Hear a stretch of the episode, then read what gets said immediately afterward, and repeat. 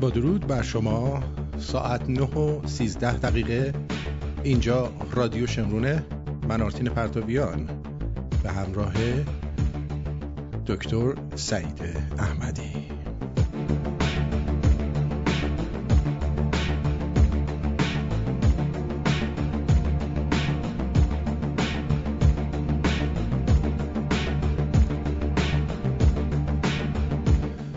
با بهترین درودها بر شما جناب دکتر خیلی خوش اومدید به رادیو شمرون.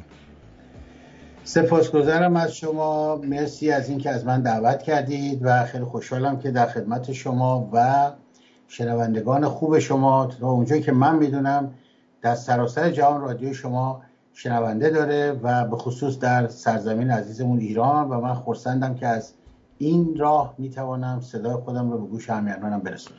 آقای دکتر قبل از اینکه ما وارد صحبت های جدی تر بشیم یه مقداری در مورد سوابق خودتون بگین که شنونده های ما اونایی که شما رو شاید نشناسن با شما بهتر آشنا بشه.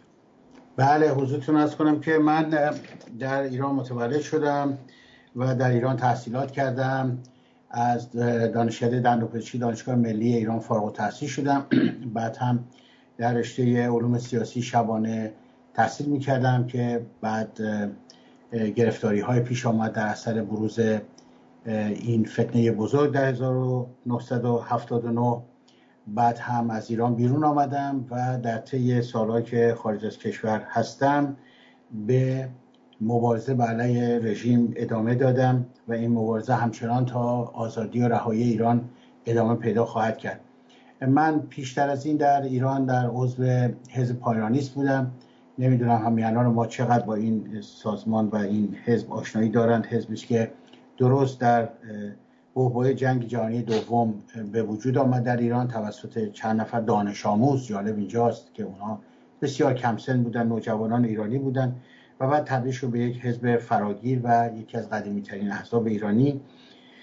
و در اون زمان تا کنون من عضو این حزب هستم با این حزب همکاری می‌کنم. گوین که خودم هم یک سازمانی دارم به نام ایران پاد که مستقل از حزب هست و فعالیت های سیاسی و در جهت در حقیقت بازگشت سامانه شاهنشاهی ایران به ایران فعالیت می‌کنیم. بله. در حال حاضر در چند رسانه دیگه هم مشغول هستید درسته؟ بله بله. بله. من با ایران آریایی همکاری می‌کنم. الان پیش از شما با اونها برنامه داشتم. رادیوی مشروطه هست در آلمان صدای ملت ایران و تلویزیون الوند هست در هلند و بر همین دیگه. بله من تصدیح بکنم اشتباهی گفتم. 9 و 13 دقیقه 7 و 13 دقیقه بود. سپاسگزارم از دوستانی که منو درست کردن. ارزم به حضور شما که مسائل گوناگونی الان در حال رخ دادنه. از جمله پایین اومدن بازار بورس پایین اومدن قیمت نفت و از اون طرف هم اگر نگاه بکنید همه این مسائل کشته شدن مردم آیا اینها رابطه خاصی با همدیگه داره چطوری میشه این پازل ها رو کنار هم گذاشت؟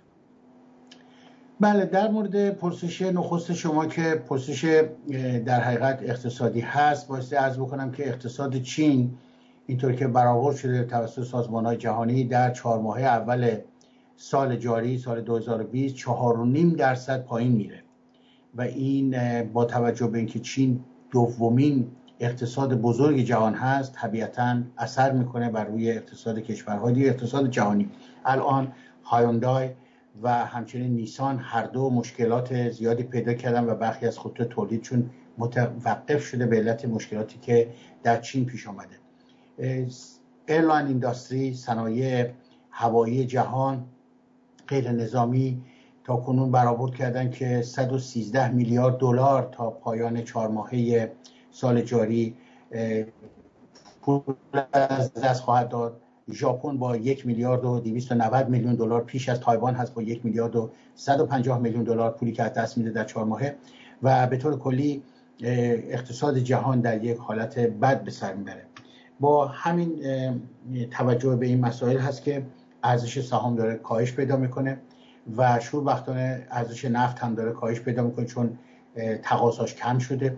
و در همین حال جالب است که عربستان سعودی اعلان کرد که ما بین چهار تا ده دلار در بشکه به مشتری های خودمون حاضرین تخفیف بدیم و تولیدات رو هم می‌خوان بالا ببرن. ایالات متحده اعلان کرده که دوازده میلیون بشکه از ذخایر نفتی استراتژیکش رو می‌خواد آزاد بکنه. همه اینها باعث شده که بازار نفت در یک حالت هیجانی به سر بره قیمت ها داره پایین میاد. برخی من فکر می‌کنم که airline ها به زودی ورشکست خواهند شد. برخی از کمپانی های نفتی کوچکتر ورشکست میشه یا در شرکت های بزرگتر ادغام خواهند شد. و در صورت پسا ویروس ما مواجه با تغییرات و تحولات اقتصادی و سیاسی و اجتماعی در جهان خواهیم بود. بله. این جوری که من به این نتیجه رسیدم که شاید به خاطر اون قضیه تعرفه هایی که پرزیدنت ترامپ روی چین پیاده کرد به این وسیله بازار بورس رو آوردن پایین که بعد بتونن از اون طریق بیان و کارخونه های نیمه برشکسته رو خریداری کنن آیا همچین چیزی ممکنه؟ بله ببینید در این روزها خیلی صحبت های زیادی میشه درباره این ویروس و اینکه این یک جنگ بیولوژیکی هست که آمریکایی‌ها راه انداختن امروز در سپاه پاسداران هم مطرح بود که این جنگ بیولوژیکی است که آمریکا به علیه چین و جمهوری اسلامی راه جمهوری اسلامی اقتصادش به طور کامل ورشکست بود و احتیاجی به یک چنین ویروسی نبود. و ایالات متحده این ویروس رو اگر ما به این تئوری هایی که برخی از افراد اشاره می‌کنن باور بکنیم ویروسی درست کرده است که حالا گریبان خودش رو هم گرفته گریبان همسایش کانادا رو گرفته به آمریکای جنوبی خواهد رفت به کشورهای اروپایی متحدین ایالات متحده رفته. من فکر می‌کنم اینها بیشتر به شکل اوهام هست بیشتر به شکل تخیلات سیاسی تا واقعیت ها واقعیت هم این است که ما در گذشته همچنین ویروس های داشتیم. منتها این یکی دیگه از آخرین جنریشن های اونها هست و کشتار هم کردن. ایبولا بوده سارس بوده و اینها معمولا از حیوانات به انسان منتقل شده و من تصور نمی کنم که این مربوط باشه به مسائل از این دست. اما اتفاقی که افتاده می‌تونه تبعاتی داشته باشه که تبعاتش در بازار بورس در اقتصاد در فرض فهم گرفتن امتیازاتی در شرایط خاص یک کشور قدرتمند اقتصادی از کشور کوچکتر اینها رو همراه داشته باشه. بله. فکر می‌کنید در این بره زمان ملت باید چی کار بکنن؟ آیا باید همینجور بشینن تا ذره ذره بمیرن؟ یا اینکه استراتژی خاصی هستش که قبلا کشورهای دیگه مثلا در همچین شرایطی مردمش انجام داده باشن؟ بله. ببینید در مورد کشور ما من این رو بایستی عرض بکنم که الان یک شرایطی پیش آمده که رژیم داره کوشش می‌کنه نهایت سوء استفاده را از این موقعیت بکنه. بالاترین سوء استفاده که اینها می‌کنن این است که اون جنبشی که راه افتاده بود در آبان ماه و خطر بسیار بزرگی برای رژیم بود با توجه به پیدایش این ویروس امروز خوابیده و مردم اصلا در خانه ها هستن و رژیم خیالش راحته که هیچ اتفاقی نمیفته و اینها شاید اگر بتوانند چند ماهی با سرگرم کردن مردم به این ترتیب ادامه بدن و بعد هم سرکوب ها رو و کنترل و اختناق رو تشدید بکنن برسن تا به انتخابات ریاست جمهوری آمریکا و این امید داشته باشن که یک دموکراتی برنده خواهد شد. و در نتیجه دوران آقای اوباما دو مرتبه تکرار میشه. ولی در کنار این سو استفاده هایی که رژیم می‌کنه الان ممکن است که در همین سکوتی که برقرار شده و که دنیا با این ویروس پیدا کرده اینها با شتاب به سمت اتمی شدن پیش برن و فعالیت هایی رو در اون زمین آغاز بکنن. ما مردم ایران باید صرف نظر از اینکه دیگران چه کردن؟ با توجه به مقتضیات خود فرهنگ خود تاریخ خود و گرفتاری هایی که امروز داریم بیکار ننشینیم. باید توجه بکنیم که ما هم می توانیم از این شرایطی که پیش آمده و این خانه نشستن به صورت یک اعتصاب گسترده عمومی استفاده بکنیم. اکنون نیروهای ارتش ایران و نیروهای شرافتمند در سپاه پاسداران چون بخشی از این نیروهای سپاه شرافتمند نیستن. ولی بخش شرافتمند سپاه اینها وظیفه دارن. هم اکنون در این شرایطی که چرخهای رژیم در حال سکون هست اطلاعیه صادر کنن به ملت بپیوندن. ملت می‌تواند از طریق رسانه ها اعلان بکنه اصناف مختلف گروه های مختلف که ما نه تنها در خانه نشستیم به علت اینکه نمی‌خوایم مبتلا به ویروس بشیم بلکه در حال اعتصاب هستیم.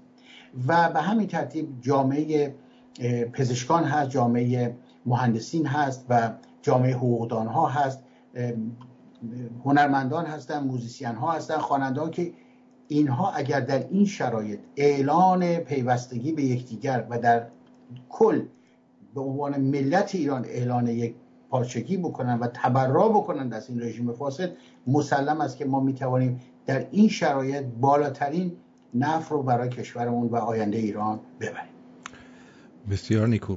ارزم به حضور شما که خبر میاد که فلان مسئول کرونا گرفته پسر خامنه ای کرونا گرفته این یکی کرونا گرفته و بعد یهو می‌بینی اینا خوب میشن. چطوریه که مال اینا اینقدر زود خوب میشه؟ مال بقیه اینقدر طول داره. چیکار باید بله. بکنه بله. برای که دو نوع کرونا داریم. یکی کرونای ظاهریه که آقایان می‌گیرند و افراد مهم کشور در بیت رهبری و در مجلس و در جاهای دیگه. یکی هم کرونایی که مردم معمولی می‌گیرن با توجه به اینکه اولا امکانات برای اونها هست برای مردم عموم مردم نیست. خب امکان مالجه اونها هست و برای مردم نیست. ولی بخش عمده این همون جنگ روانی است که رژیم از هنگام روی کار آمدن تا کنون با ملت ایران داشته. و سعی کرده همیشه مردم رو به نوعی از یک سو وابسته بکنه به خرافاتی که اشاعه میده و از سوی دیگر روحیه مردم رو ضعیف نگه داره. همین مسئله که آقا مردم خوب نمیشن ولی مقامات مملکتی خوب می‌شوند. پس این مقامات به علت اینکه ارتباطی با امام زمان و امام زمانم با پیامبر و پیامبرم با خدا دارد پس حتما یک مسئله هست. ولی این مردم باش توجه بکنن که امامزاده ها تعطیل شده این مقبره ها رو درش رو بستن امام جمعه ها دیگه نماز اجرا نمی‌کنن در کعبه رو بستن. و بنابراین این قبیل خرافات و کهنه پراکنی ها من فکر می‌کنم که امروز با توجه به اتفاقاتی که افتاده اتفاقا بایستی ما رو هوشیار کرده باشه که آقا به هیچ وجه اینها درست نیست. 1400 و اندی سال اینا دارن به ما دروغ میگن. امروز ما بایستی به خودمون بیایم و دیگه دنبال این خرافات نگردیم. سوال من از شما اینه چشمانداز وضعیت ایران رو در یک سال آینده چطور می‌بینید؟ آیا ایران توسط آمریکا به پای مذاکره میاد یا اینکه آیا ما باید منتظر جنگ باشیم؟ بله. نکته بسیار جالبی اشاره فرمودید. ببینید جمهوری اسلامی دو گزینه در پیش رو داره. یکی سازش با ایالات متحده است دیگری جنگ است. اگر سازش نکنه مسئله جنگ خواهد با توجه به اینکه جنگ رو نه ایالات متحده می‌خواد نه خود اینها می‌خوان و نه کشورهای منطقه و نه کشورهای اتحادیه اروپا بنابراین مسئله جنگ مسئله تقریبا منتفی و صرفا صحبت میمونه بر سر مذاکره. مذاکره اگر بین دو کشور باشه که بر اساس یک اصولی اختلاف دارن. فرض بفرمایید که دو کشور بر سر یک رودخانه مرزی با هم اختلاف دارن. دو کشور بر سر خط مرزی با هم اختلاف دارن. دو کشور بر سر منابع یک دریا با هم اختلاف دارن. خب میلشینن گفتگو می‌کنن مسائلشون حل می‌کنن. امتیازی میدن امتیازی میدن. اختلاف جمهوری اسلامی با جامعه جهانی در کل و ایالات متحده به طور اخص اختلاف ایدئولوژیک است بنابراین اون دوازده طرح اصولی رو که آقای پومپیو مطرح کرده بود در حقیقت خودداری کردن جمهوری اسلامی از اصولی است که از آغاز تا کنون داشته.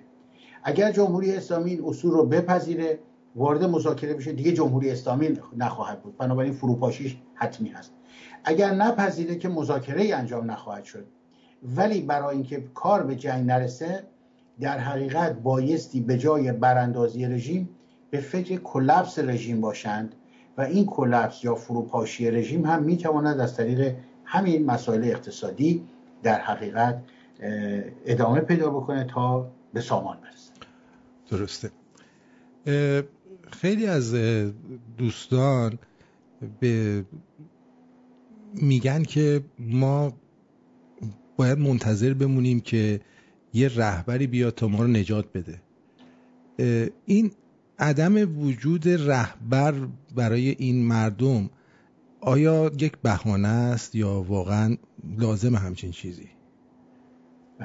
ببینید در این کنش های مدنی در این جنبش های مدنی بدون خشونت دو عامل بسیار مهمه. یکی عامل راهنمایی کردن مردم هست آشنا کردن اونها با این قبیل جنبش ها هست. این جنبش ها نیازمند به آموزش هست در مرتبه من مرتبه دوم داشتن یک دستگاه رهبری و در رأس اون دستگاه رهبری به تب یک رهبر. بنابراین ما اون دستگاه رهبری رو می‌خواهیم شخص رهبر رو هم می‌خواهیم بدون شک و بایستی توسط اون رهبری این جنبش مدنی بدون خشونت ملت ایران راه بردی داشته باشه در جهت رسیدن به خواستها و آرمان خودش. حالا صحبت در اینجا این است که اگر رهبر به صورت یک فرد باشه و شخصی خودش رو به عنوان رهبر معرفی بکنه بعد از پیروزی او رهبر بلا منازع کشور خواهد بود و حتی اگر یک حزبی بتواند این کار رو انجام بده فردا اون حزب هست که خودش رو مالک کشور می‌دونه و بقیه احزاب رو می‌خواد کنار بزنه ولی اگر این رهبری از سوی مردم به شخصی تفویض بشود اون وقت جنبه دیگری پیدا می‌کنه و این مردم هستند که در حقیقت رهبران اصلی جنبشن. ولی این جنبش رو برای اینکه هدفمند بکنن و یک سوی مشخص و معینی به اون بدن آمدن رهبری رو از سوی خود تفویض کردن به یک شخصی. و در مسائلی که مردم ایران مطرح می‌کنن جنابالی و بقیه همیانان دیدن که مردم آگاهانه آمدن صدا می‌کنن. چه کسی رو صدا می‌کنن؟ من و شما رو که صدا نکردن. گفتن رضا شاه روحت شاه ولی از کجایی به داد ما بیایی؟ بنابراین مردم آغاز کردن که تفیز بکنند قدرت مردمی رو قدرت ملت ایران رو به شخص خاصی. و اون شخص خاص در شرایط خاصی ناگزیر است که این رو از مردم بپذیرد و به عنوان رهبر پا به میدان بگذارد.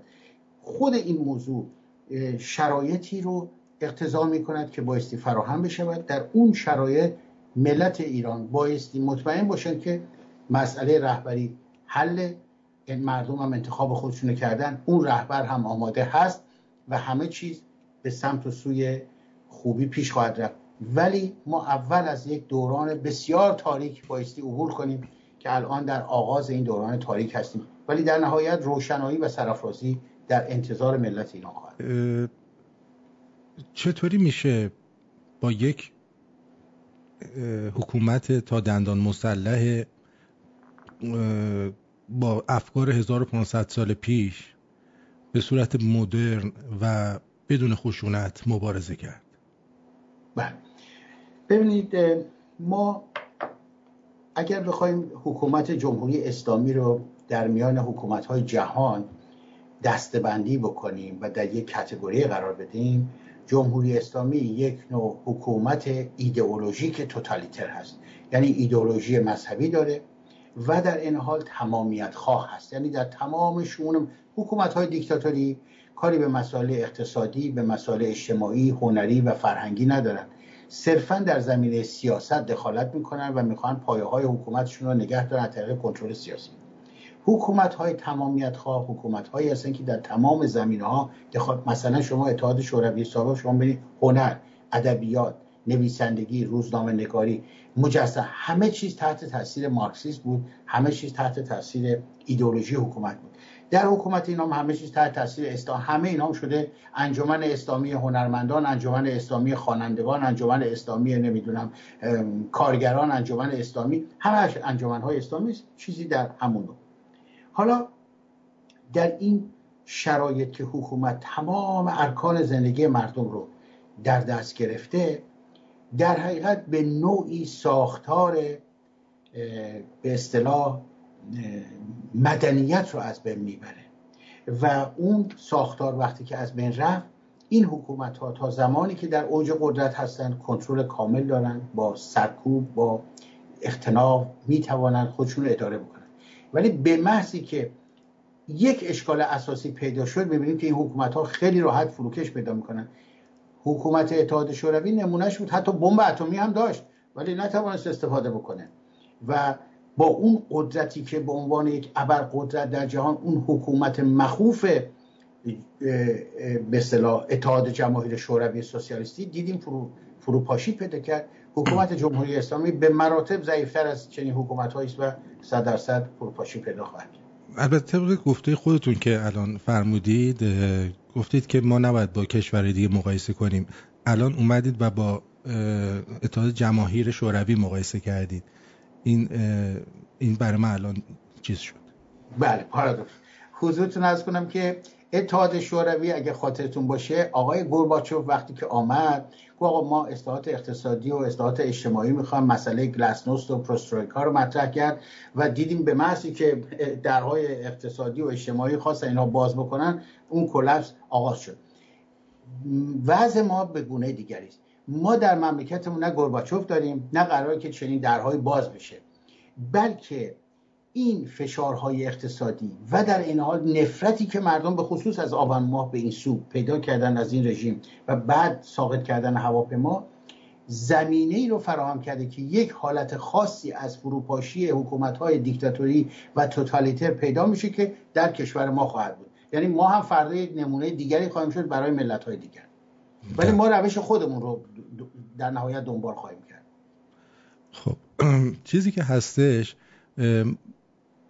برای شروع این قضیه که ما بخوایم براندازی رو انجام بدیم چهل ساله که ما داریم این صحبت ها رو می‌کنیم و باید برسیم به جایی که دیگه الان نتیجه بگیریم. با توجه به اینکه 1500 نفر به بالا در آبان ماه کشته شدن. بعد من میام می‌بینم که خب مردم اومدن بیرون و گفتن که خب بنزین گرون شده. کشته شدن بعد رفتن خونهشون بنزینم ارزون نشد. یعنی من تا حالا ندیدم که یه اتفاقی بیفته و مردم شلوغ بکنن و اینا حتی یه قدم عقب برن از اون موقعیتشون و مردم هم دوباره برگشتن سر جای اولشون. و حافظه خیلی ضعیف به محض اینکه یه خبری میاد اون خبر قبلی و با هر چقدرم که سهمگین باشه. زیر پوشش خودش قرار میده و اصلا انگار فراموش میشه و بعد میریم تا اتفاق بعدی. چی کار باید کرد؟ بله. خیلی پرسش های جالب و اساسی شما مطرح می‌کنیم بسیار خورسند هستم. ادوارد بران که می‌دونی که سالها در ایران زندگی کرد و تحقیق کرد و راجع به ایرانی ها کتاب های متعدد نوشته راجع به فرهنگ ما تمدن ما یک به اصطلاح داستانی رو نقل می‌کنه از ایرانی ها می‌گوید که ایرانی ها مثل گیاهان کویری هستند کویری خودشون هستند وقتی که طوفان شن در کویر برپا میشه این گیاهان همه خم میشن و میرن زیر شن و مخفی میشن. و شما به این صحرا که نگاه جز شن هیچ چیز نمی‌بینید. به محضی که در بامداد بعد این طوفان فروکش پیدا کرد می‌بینید که این علف ها این گیاهان کویری از زیر شن ها بیرون میاد دو مرتبه در این کویر شما این گیاهان رو می‌بینید. ما ملتی هستیم بسیار فلکسیبل بسیار انعطاف پذیر و برخلاف ملت های دیگر که تاب تحمل به هیچ وجه مثلا اگر مقایسه می‌کنیم با ملت آمریکا آمریکایی‌ها به هیچ وجه ملتی نیستن که تاب تحمل. بلا فاصله اعتراض می‌کنن تقیان می‌کنن و همه چیز رو به هم میریزن. ما مردمی هستیم بسیار بسیار صبور و تحمل می‌کنیم و در این صبر و تحملی که داریم تا آنجا پیش میدیم که آخرین قطره وقتی که در اون لیوان آب افتاد سرریز می‌کنه. و وقتی که سرریز کرد دیگر همه چیز رو ما برباد میدیم. حتی اگر به ضرر خود ما تمام بشه و یک فصل جدیدی رو آغاز می‌کنه. تاریخ ایران حکایت, حکایت های بسیار داره از این در شاهنامه هم ما بسیار داریم. ما چنین مردمی هستیم. ما ببینید آدم ها هر کدوم یه خصوص... شما یه خصوصیاتی بر خودتون دارید. من یه خصوصیاتی بر خودم دارم. جوامع هم همینطورن. شما ژاپنی ها بر خودشون یه جامعه هستن که با ما متفاوتن. ما با یونانی ها یونانی ها با آمریکایی ها آمریکایی ها با فرانسوی ها ما ایرانی ها یک مختصاتی داریم که با توجه به این مختصاتی که داریم رژیم بایستی از ما و من اینو به جرأت اینجا عرض می‌کنم که رژیم جمهوری اسلامی از آمریکا و از این هواپیماهایی که ناوهای هواپیمابری که در خلیج فارس هستن و حضور انگلیس و فلان نمیترسه.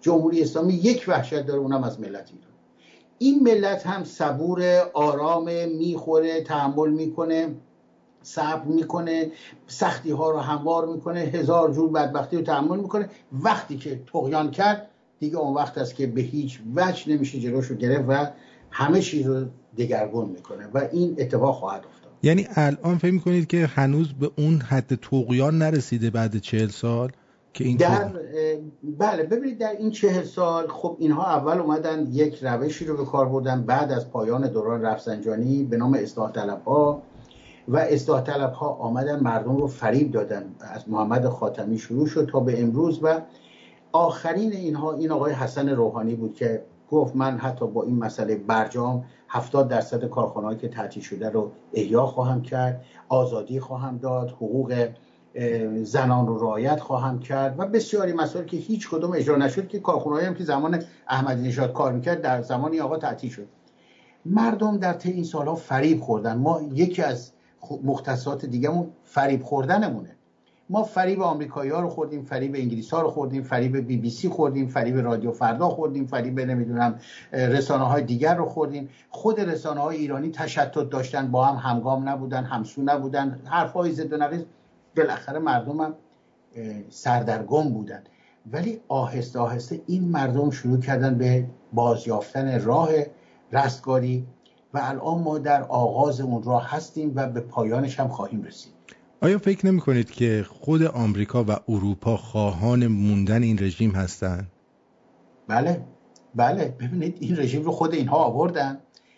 شما من ببین خیلی ساده است. شما یه رژیمی دارید مثل رژیم شاهنشاه آریامه که می‌گوید آقا این نفت متعلق به ملت ایران شما کالاهاتون رو گرون می‌کنیم پس منم قیمت نفتم گرون می‌کنم. بله. شما می‌خواهید که ما همیشه آلت دست شما باشیم. اگر ما احتیاج پیدا کردیم از سوی یک همسایه مورد تحت شما بیاد. ما ما می‌خوایم یک ارتش قوی داشته خودمون خودمون نجات ما می‌خوایم نفتمون رو خودمون بتوانیم. من در 1979 به هیچ وجه قرارداد کنسورسیوم رو امضا نخواهم کرد. خب ببینید اینها چنین حکومتی رو در ایران نمی‌خوان. ولی حکومتی که آقای خمینی روزی که آمد گفت این نفت چی است که همه دنبال نه این نفت مال شما بیاد ببرید. بعد هم که خود شما خاطرتون هست گفت اقتصاد مال خر است.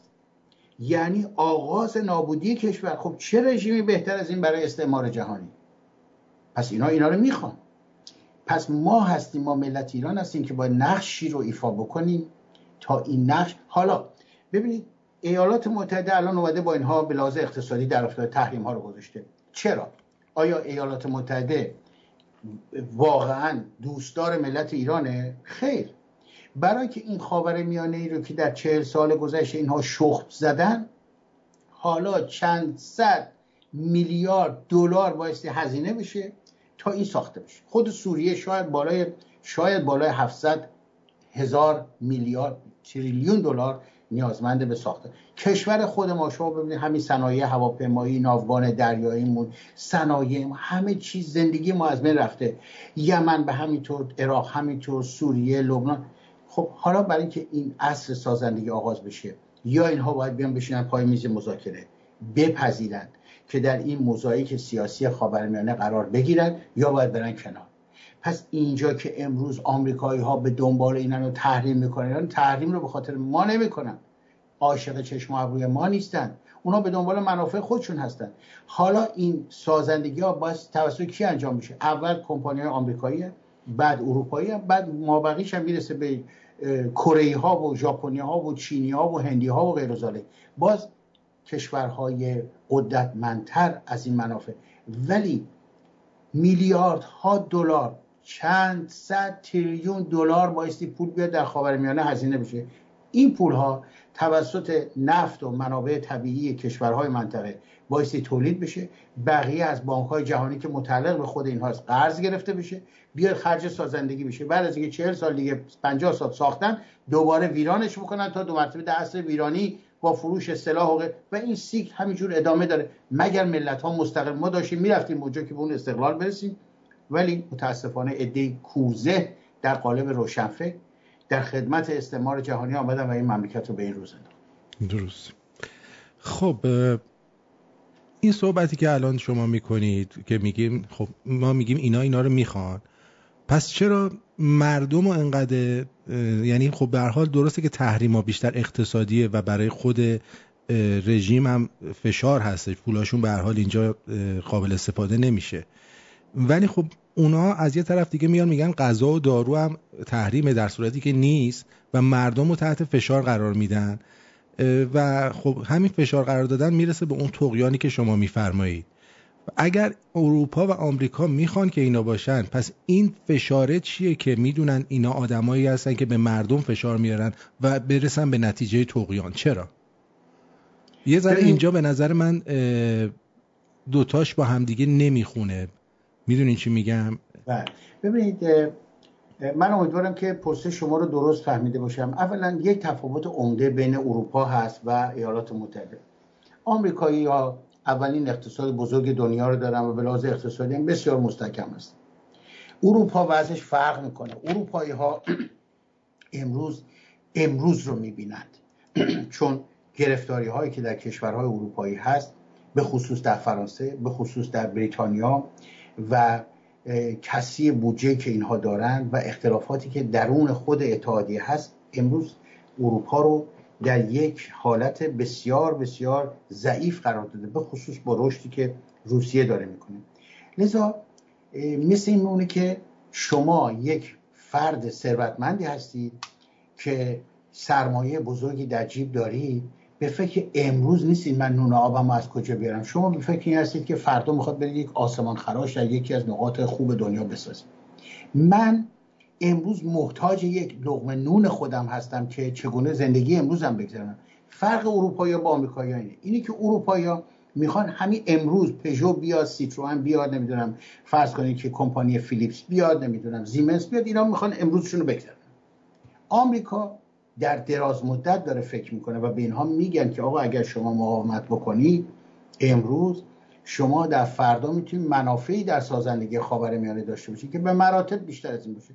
ولی این سیاست یه مقدار دیگهش بستگی داره به احزاب اروپایی دموکرات مسیحی یا سوسیال دموکرات ها همگام با این دموکرات های آمریکایی. اینها اصلا طرز تفکر و اندیشهشون حمایت از این رژیم هاست. حمایت از فیدل کاسترو در کوبا حمایت از حکومت های دیکتاتوری همیشه اینطوری بوده این هم یک مشکل دیگه است. مشکل سوم اینه که ما ملت ایران تا کنون به علل مختلف که من پیشترم عرض کردم نداشتن رسانه های یک سو و یک رنگ نداشتن اون بزاعت علمی و شناخت درست از فرهنگ و تاریخ و تمدنمون. حضور اصلاح طلب ها حمایت اصلاح طلب ها از سوی استعمار جهانی. ما هم نتوانستیم به صورت یک ملت یک پارچه یک آلترناتیوی نشون بدیم که اینها بیان بگن که آقا این آلترناتیوه و ما حالا بریم سراغ اینها. یکی از دستاویزهای همین غربی ها که اجازه ندادن خودشون آلترناتیو تشکیل بشه این است که به محض که ما صحبت می‌کنیم میگه شما که آلترناتیو نیستید شما اول برید جمع بشید یه کاری بکنید بعد بیاین ما رو شما حساب کنیم. از اون طرف امکانات رو در اختیار ما نمی‌گذارن که ما بتوانیم آلترناتیو بشیم. یعنی یه گردونه باطل به وجود آمده. ملت ایران نتوانه صدای خودش رو با اعتراضات خودش به گوش جهان برسونه. تا این آبان ماه که با خون خودش این صدا رسونه این آبان ماه یک نقطه عطف ملت با خون خودش خون جوان 22 ساله ریختن خون جوان 16 خون یک زن خانداری که را به یک جوانی کمک بکنه از پشت با گروره به مغز او زدن او رو از بین بردن. این خون صداش در جهان پیچید. و حالا یک فصل دیگری آغاز شده که من ما در آغازش هستیم امیدوار هستیم که با خرد دست جمعی و با عشق به میهن و با این تاریخ پرسرافرازی که ما در مملکتمون داریم بتونیم راهمون رو پیدا بکنیم و پیدا خواهیم کرد. فراز و نشیب ما در زندگی زیاد داشتیم در طول تاریخ ایران و بالاخره دو مرتبه ما راهمون رو پیدا خواهیم من می‌خوام به عنوان پرسش آخر از شما یه سناریو بپرسم. فرض کنید که تا یک هفته دیگه بیان بگن که خامنه ای گور به گور شد رفت. چه اتفاقی خواهد افتاد و سناریو به چه صورت خواهد شد؟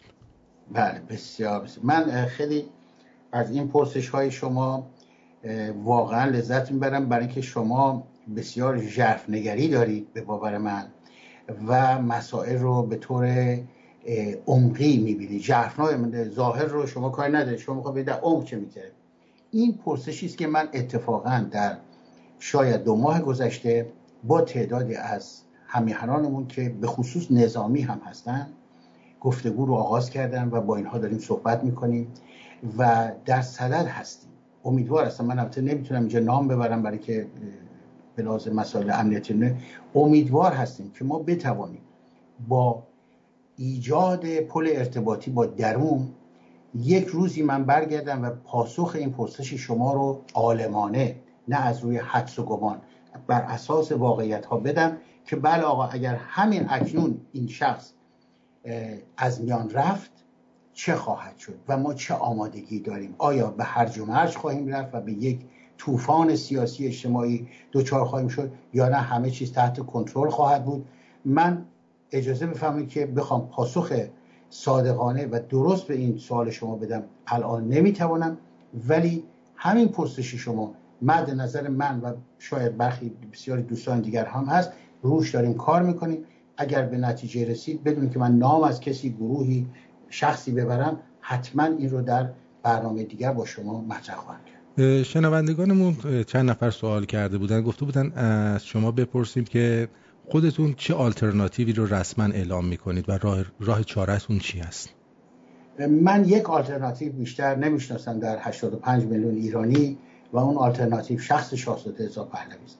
رضا پهلوی فردی است با افکار بسیار دموکراتیک و آنچه که مورد نظر ایشان هست برقراری حکومت مردمی است و به همین جهت اونهایی که خورده می‌گیرن به ایشان که چرا نیامده ایشون بگه من رهبر هستم این رهبری رو ما ملت به ایشان تفریح در ملزم در قانون اساسی مشروطه ایران هم هست.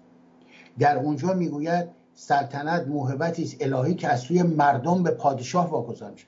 ما مردم هستیم که قدرت رو باید داشته باشیم به ایشون تفویض بکنیم. زمانی که ما این آمادگی رو پیدا ایشون حالا دارن دستورات میدن. اولا صحبت کردن از رهبری میانه. این باید در داخل مملکت حالا در برنامه دیگری می‌تونیم راجع به این توضیح بدیم. صحبت در همین گفتگویی که اخیرا داشتن در بنیاد هاتسون و پارسال داشتن با اون رسانه ایران اینترنشنال من دو بار است از زبان ایشان شنیدم در حضور ایشان که فرمودن بروید احزابتون رو تشکیل بدید. لازمه پلورالیسم داشتن احزاب متعدد هست. ما بایستی به عنوان اپوزیسیون کارمون انجام بدیم. ما آلترناتیو نیستیم. آلترناتیو کسی که از ملت ایران قدرت می‌گیره و اون کسی رو که ملت ایران تایید بکنه اون آلترناتیو خواهد بود. ما هم به عنوان اپوزیسیون در خدمت اون آلترناتیو می توانیم فعالیت کنیم پس به اونطوری که شما میفرمایید مردم باید رهبرشون رو صدا کنن. و کردن. ولی بایستی برسه به جایی که مردم هم این آمادگی رو داشته باشن. رهایی رو پیدا بکنن فرصت ها رو پیدا بکنن که بتونن این قدرت رو تفویض کنن. به اونجا هم خواهیم رسید. بسیار سپاسگزارم از این وقتی که گذاشتید و تشریف آوردید. امروز در این برنامه شنوندگانمون هم نظراتشون رو در مورد این برنامه حتما در زیر برنامه به صورت کامنت به من خواهند داد و یا به صورت ایمیل و امیدوارم که باز هم بتونیم در هفته های آینده این برنامه رو ادامه بدیم. شما برم. از شما و مهری که کردید دعوت کردید از من. پرسش های بسیار بسیار خوب و عالمانه با پیروزی برای شما و ملت بزرگ. همچنین برای شما مدرود میگم و به امید آزادی و پیروزی مردم ایران. بدرود, بدرود. خب شنونده عزیز امیدوارم که از این گفتگو لذت برده باشید.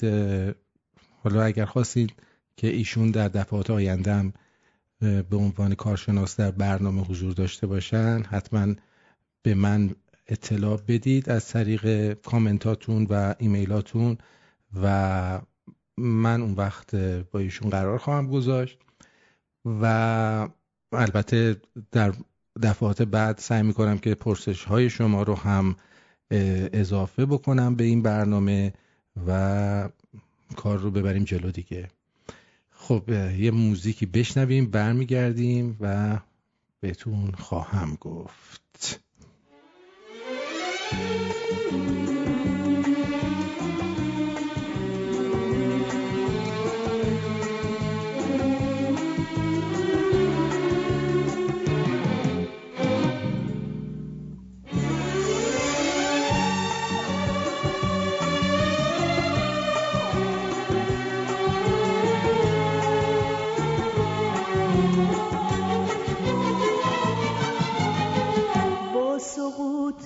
دستای ما.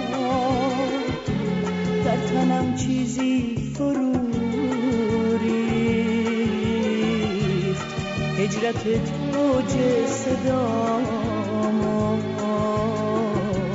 از فراز شاخه آبی. ای زلال سبز جان. غسل تعمیر.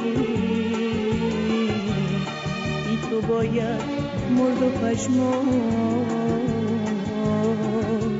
زیر خاک باغچه پوسی.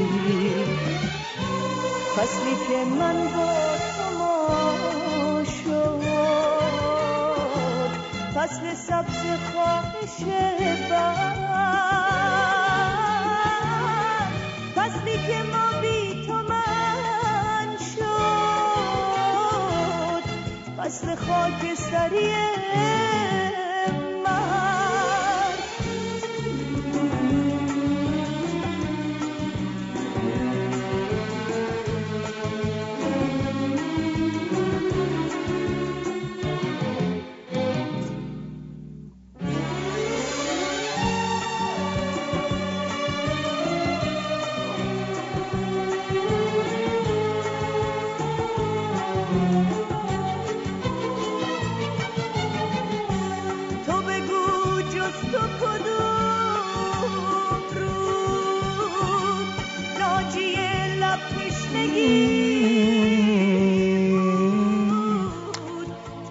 البته اگه ما بخوایم روزهای سه شنبه این برنامه رو داشته باشیم حتما می‌ذاریم بعد از برنامه خودم که از زمان برنامه تنز غیر رادیویی کم نشه و به صورت یه برنامه جدا بلافاصله بعد از برنامه من خواهیم داشت این برنامه رو.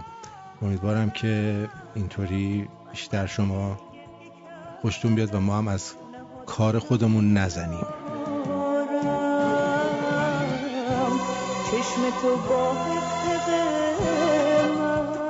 و سپاسگزاری می‌کنم از آقای امید و امیدوار برای معرفی دکتر سعید احمدی به رادیو شمرو